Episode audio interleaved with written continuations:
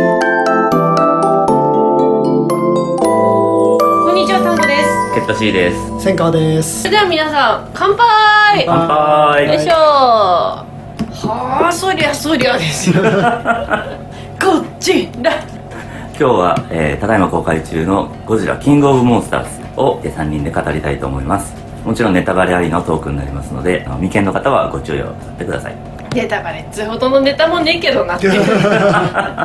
まず最初に一言ずつ、えー感想を聞いていきたいかなと思いますけれどもタンゴさんえっと、この1週間、2週間ぐらいか、プライムで無料で見られるゴジラを大量に見ていったので、素晴らしい。えっとね何見たっけ？デストロイヤー見て、えーヘドラ見て、えっと、南海の大決闘を見微て妙すごいものすごいラ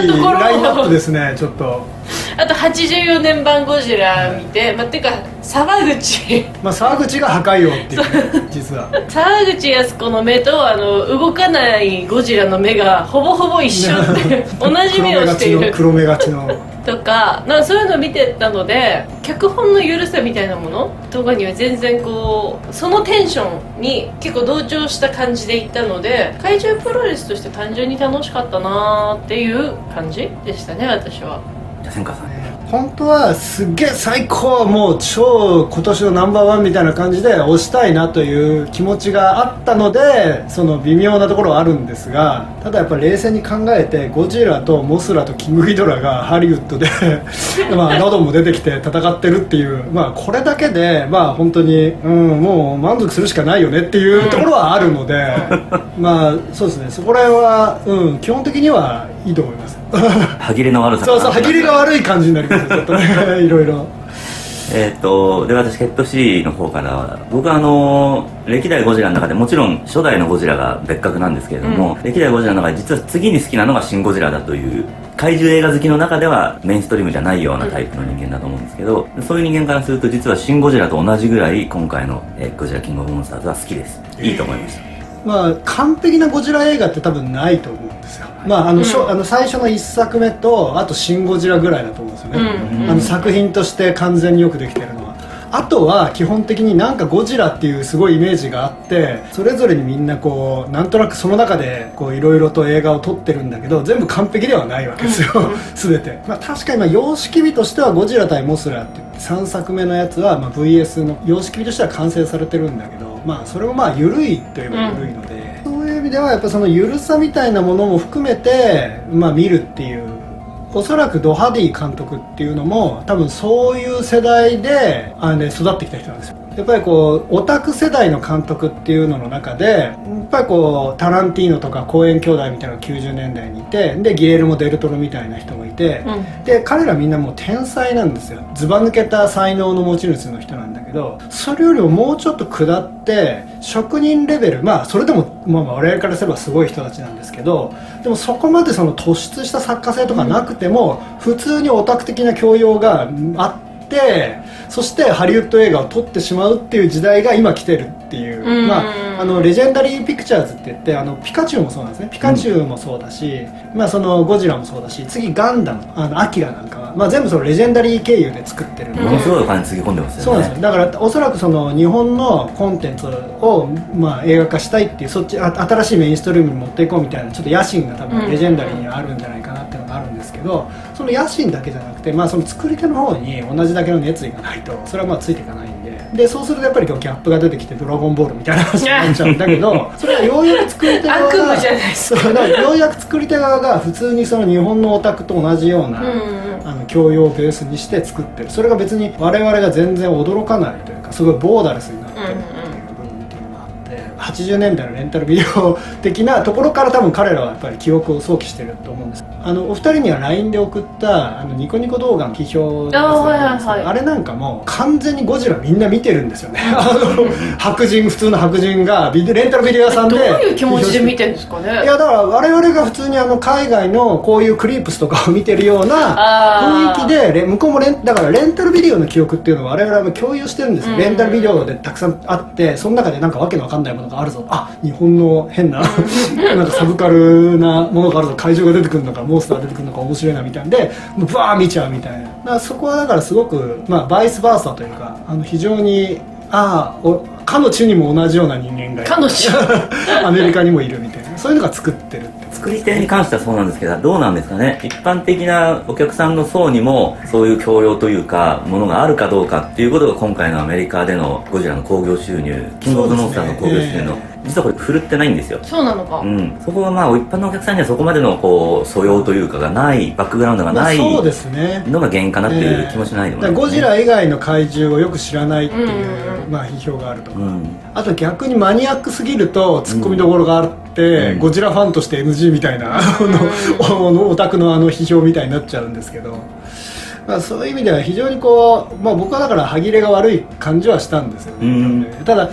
まあ、だから大前提としては あのゴジラキングギドラが出てるってこれはすごいことなんだと。僕はやっぱ子供の頃だったらびっくりしながら見てたと思います、だから子供の時に例えば。えびっくりしなかったですか今回俺も後半ほとんど口ポカーンって開けてす。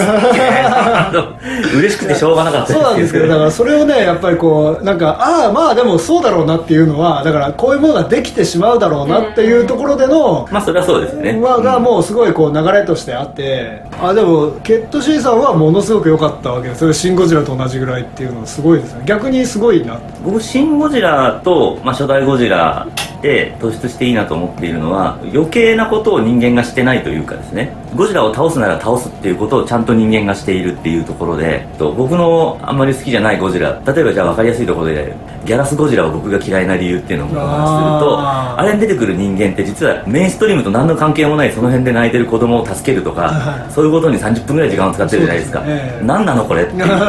怪獣の出てくるパニック映画でしかない部分っていう時間がすごく長くてそういうのは僕はシナリオが破綻してるっていうふうに思っちゃうんですけど今回のゴジラは最初から最後まで鉄頭鉄尾テロリストの方は怪獣を使ってちゃんと目的意識があって地球を破壊しようとしてるしモナークの方はちゃんと怪獣たちを収めようっていう目的意識があってえちゃんと動いているこういうところは僕はすごくいいなと思ってまあ緩いシナリオだけれども破綻してないっていうだけですごく評価するんですよね。それにプラスして、まあ、怪獣バトルの迫力っていうのはちゃんと今のハリウッドのちゃんとした技術ででちゃんとできているのですごいいい具合の職人技で作ってもらったいい具合のお料理をいい具合の値段で食べたっていうそういう感じがしますね。やっぱりあのやらされてないですからね。あのね。結局ドハディ監督がやっぱりガゴジラが好きだってことはもう誰も目に見ても明らかであって、ゴジラもモスラも大好きそうやりたいことをもうきちっとやりきってることは確かなんですそれはもう間違いないですね。確か1984年のゴジラもあの、まあ、スーパー X が出てきたりっていう僕の好きじゃない部分を除くと あそこ結構大きいですね。僕はやっぱり超兵器派なんですよ。超兵器大好きな人いますよね、僕しあの回転とかああいうのは出てもいいんですけどなんでみたいなとこがあってあそんなものがあるなら普通に量販すればいいじゃんみたいな。あそれすごくアメリカナイズドされててやっぱりこうゴジラって日本映画が戦争映画を撮れないってはい。う鬱屈の中でそれで作られたミリタリー映画っていうかこうひ非常にこうあの屈折したミリタリー映画っていう部分があると思うんですね。でそこである種出てきたものがこう超兵器なんですよね。あのいわゆる核ミサイルとかそういうものを作れないから。うんでそのその歪んだものが超兵器として現れていて。なんだっけ？でスーパー X だからそうスーパーそう X そうそう、はい。あので僕は好きじゃないのよあれは、あのスーパー X とかそういうのはあの、でオキシジェンデストロイヤーね、まあそうです。だからあの本当にメーサー車なんかもそう名ですけど作者ですね。でそこの愛っていうのが、まあ、特撮系の愛情というのがあってだからその勇ましい伊福部昭の音楽ってあれは軍歌と同じで、ね。あのマーチとそこで勇ましく戦うみたいな。我々はもうその戦争を放棄していて戦争はできないんだけどその勇ましい感じみたいのを、まあ、そのゴジラにぶつけるみたいな。でそこのロマンチズムがあるんでやっぱりこうアメリカ人にはそれは全くないんですよねよくも悪くも。普通に現場落とし普通に普通にだって 超兵器なんか必要ないんで超兵器は普通にあるんででもあのドハディ監督はそこからもう一回そのゴジラ好きが好きなんであのステルスボカンみたいなのが出てきて これね歪んだ感じもまああ僕は好きなんですけどああどうしようみたいな時だからだからオキシンデストロイヤーとか雑に使われてるのはどうみたいなところやっぱりちょっと感じちゃいますよね。どっちなんでしょうかね。僕はああいうの使う必要はないと思う方ですけども、うん彼の元々のゴジラ映画へのオマージュでしょうね。そうなんですよあとあの巨大 B2 みたいなガウ攻撃空母みたいな。不思議ですね。僕はその超兵器あんまり好きじゃない派なんだけど多分ガウ攻撃空母今回のねに関しては歪んでないからそんなに気にならないんですよね。普通にアメリカの技術で別に作れるよねこれっていうレベルでも MCU のヘリキャリアみたいなもんですそう。ねあれなんかあの辺は普通にまあこんなのああってもいいんじゃねみたいな感じが。子供っぽいがゆえに許せてしまうのかもしれないで話はまた戻りますが1984年ゴジラっていうのもある程度真面目にあのゴジラ対策というものをシミュレートしようとした映画なんですよね。そうですね。だから「シン・ゴジラ」の前にうん。真面目なものって言ったら、まあ、あのその84ゴジラにななりますよね。なぜか。ジャンゴジラなんかすごい空虚な感じがしますそうなのよね。うん。何をしなんか側だけなぞったっていうかあのー。ゴジラである意味を感じなかった。そう。80年ゴジラとシン・ゴジラの最大の差はやっぱり震災だよね。うあの震災があってそれへのあの癒しとして作ったっていう点でまああのシン・ゴジラの方は非常にそこにエネルギーみたいなのがあるから。私でもあのあれなんですよあの時見たのが初めてのゴジラなんですよ84年のああのリアルタイムで 3G と言われててゴジラグレムリンゴーストバスターズ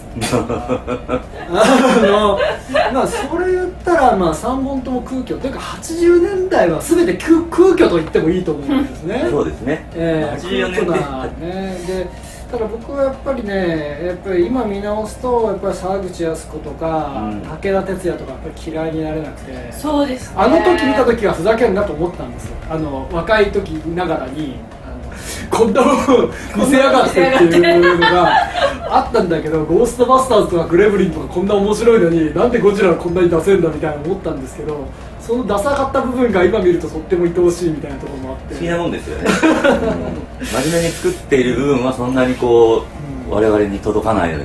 ああいう部分だけ残ってしまう。だからそういうところを、まあ、だから平成のゴジラシリーズなんかも総じてそういう部分があるんですけどそういうのを育ってみた人たちがやっぱドハティ監督もそうで多分そうでだからめっちゃいい役者ばっかりいるんですよ。カイル・チャンドラーベラ・ファーミガあのあのミリー・ボビー・ブラウンっていうのはそのさっき言ったあのストレンジャー・シングスの、まあ、ヒロインで有名になった人なんですけど、あとはまあチャールズ・ダンスあのタイウィン・ラニスターチャールズ・ダンスイビンタイビンしてましたね。あれちょっと日本刀持ってくれたらねちょっと僕は。ファイナルウォーズ。オマージュでよかった。でやっぱりででもあの彼らをまともに使う気が全くないというか。あのそこら辺もなんかこうすごいなってそういうのを含めてなんかこうゴジラオマージュというか。いやこれはいいのかな悪いのかなでもまあいいいんだけどっていうところの部分もあって。なんか良くも悪くもなんて言うんでしょうね。あの前衛芸術みたいだった。あ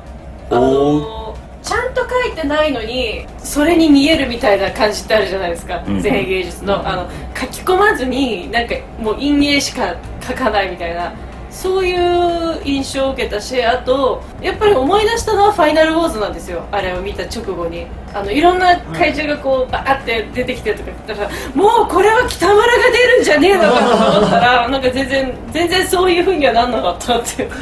まあでもあの確かにベラ・ファーミガがもっとねあのすごいテンションでこうあーそうそう。とか言ってたらまああのファイナルウ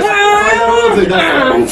ゴジラが海中から復活して浮かび上がってくるときにちゃんと服部をね 当てるというでもあの当ても方私ちょっと違うんだような。なんで？えだってダダダダダダダダダダダダダダダって出てきてちょっと睨むところでダダダダダダって私逆なの。ああ出てくる時がダダダダダだからダあのねダ勇ましい感じはだから逆に言うとその軍隊があの出てきて、ね、戦う時とかはいいですよね。あとその地球防衛軍のわかるダダダダダダダダは戦いの時の音楽で、ゴジラという災害が現れる時はダダーダダダダダダダであってほしいわけね。そうあの海面から出てくるのになんでなんでそんなテンポよく出てきてお前はっていう。あれはねその解釈もすごくわかるんだけどあれは復活してこれから戦いに行く時だからだからいい災害としてのゴジラじゃないからあれだっていうことなんだと思うよ。なるほどねまあゴジラファンにしか向けてないようなさまざまなギミックがたくさんあって、ね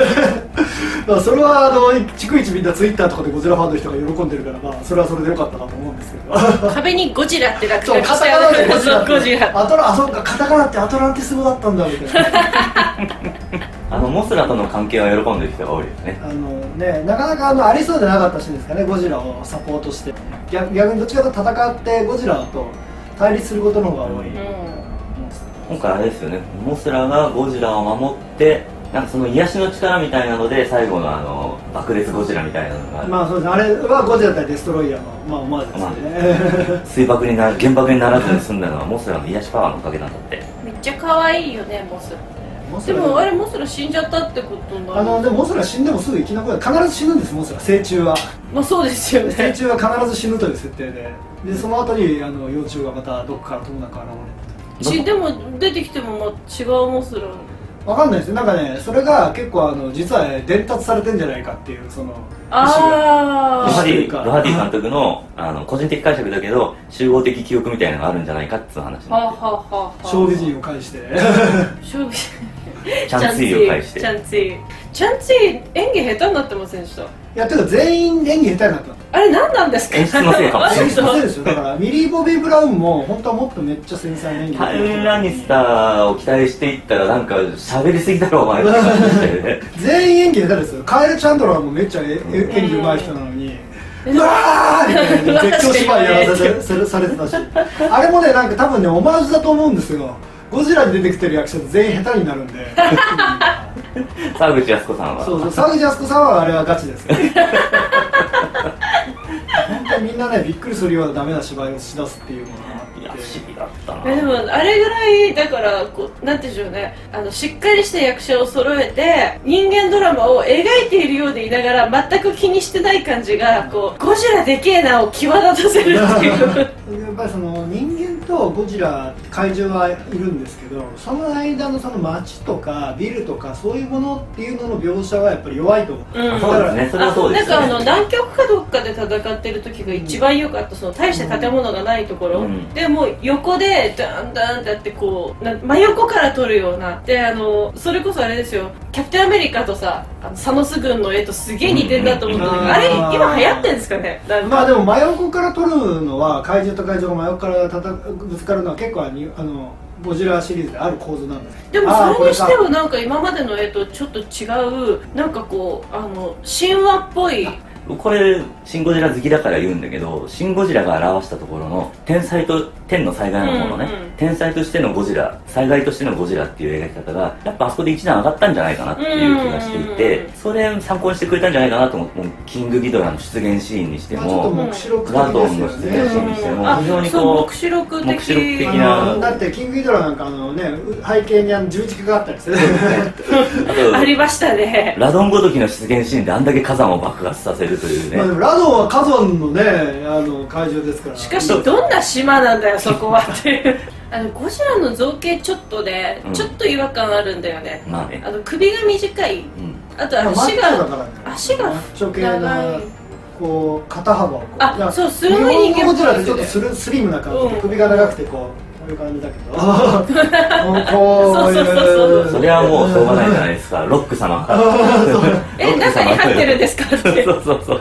野村萬斎かザ・ロックかっていう。ッ クこれあの正解かどうかわかんないんだけどギャラスゴジラ。うん。数年前のゴジラとゴジラキングオブモンスターズの間にあっていうのが、911の記憶の薄れ方なんじゃないかなっていう気がちょっとしていてほうほう。ギャラスゴジラが作られた時になぜゴジラがアメリカでようやくまともなゴジラが作られるようになったかというと911の記憶があるからああいう災害というものをアメリカ人がようやく身につまされる物語として受け入れることができたんだみたいなことを言ってる人がいて、なるほどと思ったんですけど84年のね日本のゴジラがやっぱりいまいちだったっていうのはそういうものがなくなったあの時は空襲の記憶がなくなった時に真面目にゴジラを作ろうとしてうまくいかなくなってしまったっていうバブル感あるもんねバブルのバブルの時期だからね。で アメリカのアメリカの今の切実な問題としての災害の記憶っていうのが今ないのに、うん。あれを作ったらちょっとこう人事感になってしまったんじゃないかなっていう気がしたあとはやっぱり僕思うのは CG になっちゃうと愛着が僕なくなっちゃうんです。よ、うん。僕の個人的な問題なんですけどモンスターズなんですよでその意味で言うとやっぱ僕人間がなんだかんだで好きだったな。うんでそこで今回やっぱりそのせっかくこんなに面白い人たち使ってるのになんか面白いキャラが一人もいないああの剣渡辺だけなんですけど。剣はなかなか面白いですね。剣渡辺はなんか良かったです。変な潜水艦とかに乗ってるとことか最高に良かった。あすごいよかったです。なんか書いてるみたいなのさ。ああ最高。あここ見れてよかった。な俺そこら辺からやっぱりまあそうですね。やっぱり剣渡辺はやっぱりそういう意味ではそのいや沢口靖子じゃないけど演技が下手な人を代表してくれて私はもう最高でしたね。そういう意味では。剣ず渡辺ーっと同じことやってんなウィー・ウィル・ビー・ヒズはやっぱりちょっと最初の方に出てきちゃったんで、うんうんああさらっと流したと思ったけどその後のこう面白い部分が結構あったからね。結局私好きだけどね。今回のゴジいや俺はもう絶賛よ。ラ そうだやっぱね面白い要素で見てるんですよね僕やっぱねゴジラはね。ちょっとキッチンなものがないとダメなんですそうねなんですよ。ねだからさらっと見れちゃうといや確かに僕ねすごいアドレナリン上がったんですよ。あのもうご怪獣プロレスの時はうおーっつってて汗握っててあすげえと思って。ここはいいんですけどそうなんですよね。そこがやっぱりやっぱケン渡辺が一番良かったのでで正直だからベラファミガがあの死ぬ死なないの話とかもちょっともういいわけどうでもよくて。だからそのベラファーミがもうちょっとねクレイジーになってほしいなって思いますうん。どうせだったら例えばそのタイミンがあのまあまあぐらい言うとかってお前ちょっとやりすぎだぞってぐらい行こうとこうエキセントリックになってくれたらまだお母さんモンスターよみたいなのも分かるんだけど。そろそろ最後にまとめに一言ずついただいて終わりにしようかなえー、なんかまとめきれない。とりあえずビオランテが見たいと思います。チャンツェイのことをもうちょっとちゃんと説明してほしかった。ちゃんちほぼ何もしてないです。なんかちょっとノイズイでしたよね。なんか老けたなとかそういうことの方が気になっちゃって。あとこれを見てるアメリカ人はケンワタナベがジャパニーズでチャンツェイは中国人だって認識してんのかなとかさ。してないんじゃないでしょう。してないのかな。それはしないでしょいいんじゃないですかしなくて。いいよ別に俺も。じゃあ僕のまとめは日本初のコンテンツでやっぱりこれだけのね大きなコンテンツあの一つの歴史的イベントだと思うので今日あの映画館に行ったらおばあちゃんの2人組みたいなのが来ていたから、やっぱり歴代のずっと今までの映画好き日本映画好きの人たちはこれ見たら面白いと思う。まあでもねこれ本当にでもねゴジラっていうだけでいろんな人たちの世代がもう何十年っていう世代の人たちが見に行くわけですよ。うん。これがすごく普通の人はもう年取ったら最新の映画なんか見ないんで。だからゴジラっていうだけで見るってすごいことなんでだから本当ぜひ、うん見てほしいですよねそれは間違いないです。じゃあまとめますっていうか最後の一言いきましょう。せーの。お疲れお疲れ様でしたちょっと元気ないもう一回せーのそりゃそりゃっていうのやだがゴッチラっていうえどっちです。かもう一回もう一回お最後にせーのはあおさお粗末様でしたバラバラだもう一回せーのお粗末様でした